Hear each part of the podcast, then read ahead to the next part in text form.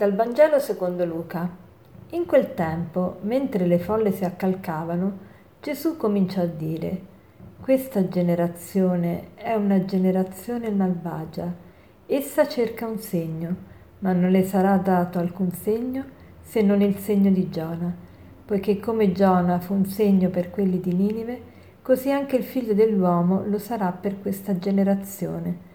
Nel giorno del giudizio la regina del sud si alzerà contro gli uomini di questa generazione e li condannerà, perché ella venne dagli estremi confini della terra per ascoltare la sapienza di Salomone. Ed ecco, qui vi è uno più grande di Salomone. Nel giorno del giudizio gli abitanti di Ninive si alzeranno contro questa generazione e la condanneranno, perché essi alla predicazione di Giona si convertirono ed ecco, qui vi è uno più grande di Giona. Oggi sentiamo parlare del segno di Giona. Chi era Giona? Perché Gesù ci parla di questo libro, di questo profeta Giona? Il libro del profeta Giona è il libro forse uno dei più brevi della Sacra Scrittura, ma è un vero e proprio gioiello.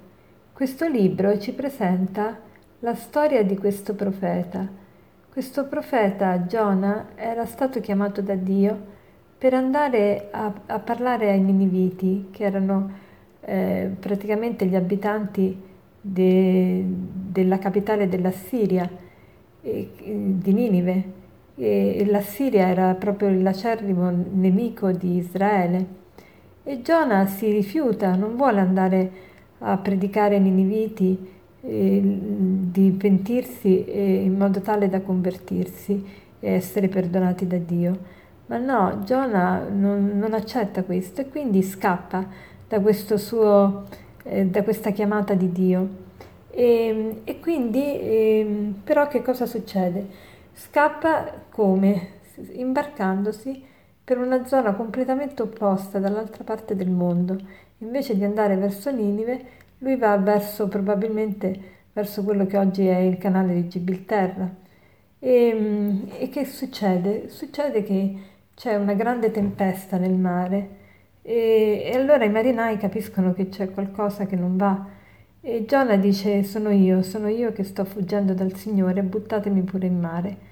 E Giona viene buttato in mare, viene mangiato da, dal pesce, dalla balena e dopo tre giorni e tre notti che è nel ventre di questo pesce viene sputato sulla riva del mare e, e questa volta eh, Giona capisce che deve andare veramente a Ninive e deve andare ad avvertire i niniviti di convertirsi. Lo fa, i niniviti si convertono e Giona non è contento perché non vuole che questi suoi nemici si convertano e vivano. Che, che cos'è questa, questa, predicazione di Giona, questo libro di Giona? Che cosa ci dice per la nostra vita? Ecco, Giona è proprio il classico esempio della persona che non vuole che il nemico si converta, che non vuole che chi ci è antipatico, chi ci sta, eh, chi non, non si comporta come noi vorremmo, chi è il nostro nemico venga accettato da Dio, venga eh, premiato da Dio, venga sia voluto bene da Dio.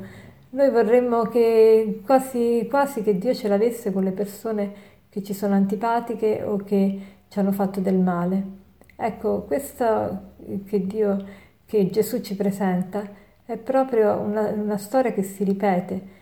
Allora Gesù ci dice, questa generazione cerca un segno, cioè ogni generazione, quindi questa generazione è ogni generazione, quindi anche la nostra generazione, cerca un segno per credere in Gesù, cioè noi vogliamo sempre vedere segni, essere sicuri che veramente le cose stanno così.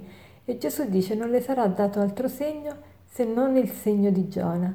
Che cosa vuol dire? Che Gesù porta eh, nella sua vita e nella sua predicazione quello che ha fatto Giona. Giona che cosa ha fatto?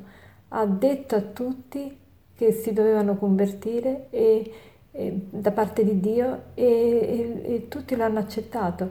Il segno di Giona è questo, che Gesù è venuto per avvertirci, per dirci tante cose, per, per comunicare con noi, per rivelarci l'amore misericordioso di Dio che vuole che tutti gli uomini siano salvi. E che cosa vuol dire che tutti gli uomini siano salvi? Vuole che tutti noi abbiamo la vita e l'abbiamo in abbondanza. Questo vuole, questo è il segno di Giona. Noi chiediamo sempre segni soprannaturali, ma ecco, è sufficiente questo segno. Tu prova a vivere quello che Gesù ti annuncia, prova a mettere la tua vita a servizio degli altri e vedrai che vivrai meglio. Prova a, a dimenticarti, prova a mettere da parte il tuo io, ma, ma sempre, ma in tutte le, anche le piccole eh, azioni o pensieri della giornata, piccoli, medi, grandi, tutti noi abbiamo tante circostanze della vita da affrontare. Prova a metterti da parte, prova a fare quello che Gesù ti insegna. Questo è il segno di Giona. E quindi quando tu metti da parte il tuo io, quando ti dimentichi, tu hai veramente la vita, tu vivi e hai la vita in abbondanza, sei più felice. Allora questo ti convincerà che Gesù è veramente figlio di Dio, non tanti ragionamenti, non tante prove, non tanti segni. Allora cerchiamo veramente di imitare Gesù e di mettere in pratica la sua parola e vedremo altro che segni, vedremo segni meravigliosi che si verificheranno in noi stessi, questa gioia, questa pace del cuore che non ha prezzo. E per concludere vorrei citarvi una frase di Beethoven che dice così. Non conosco altro segno di superiorità per l'uomo se non la bontà. Buona giornata.